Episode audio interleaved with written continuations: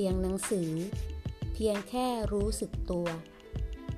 ข้อธรรมะของพระอาจารย์เจษดา คุตตจิตโต สถานภาวนา จอป่าบง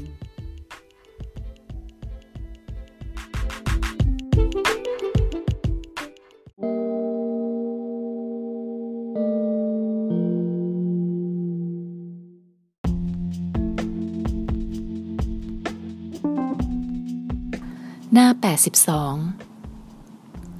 ทุกชั่วขณะของชีวิตคือการฝึกฝน เราจะวางจิตอย่างนี้ได้ไหม ฝึกฝนที่จะย้อนเข้าไปดูจิตใจ และความรู้สึกต่างๆที่เกิด เพราะสิ่งกระทบจากภายนอก และที่นึกคิดเอง เราไม่ต้องฝึกดูอะไรมากมายหรอกนะ เพียงแค่รู้เท่า ความยินดี ความยินร้ายที่เกิดเพราะสิ่งเหล่านั้นก็พอ เมื่อไม่ไปผูกติดด้วยชอบชัง ใจย่อมเป็นกลาง พอที่จะเรียนรู้ความจริง ด้วยท่าทีของผู้สังเกตการ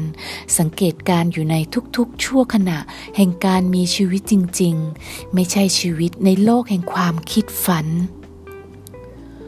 อวิชชา ตัณหา อุปาทาน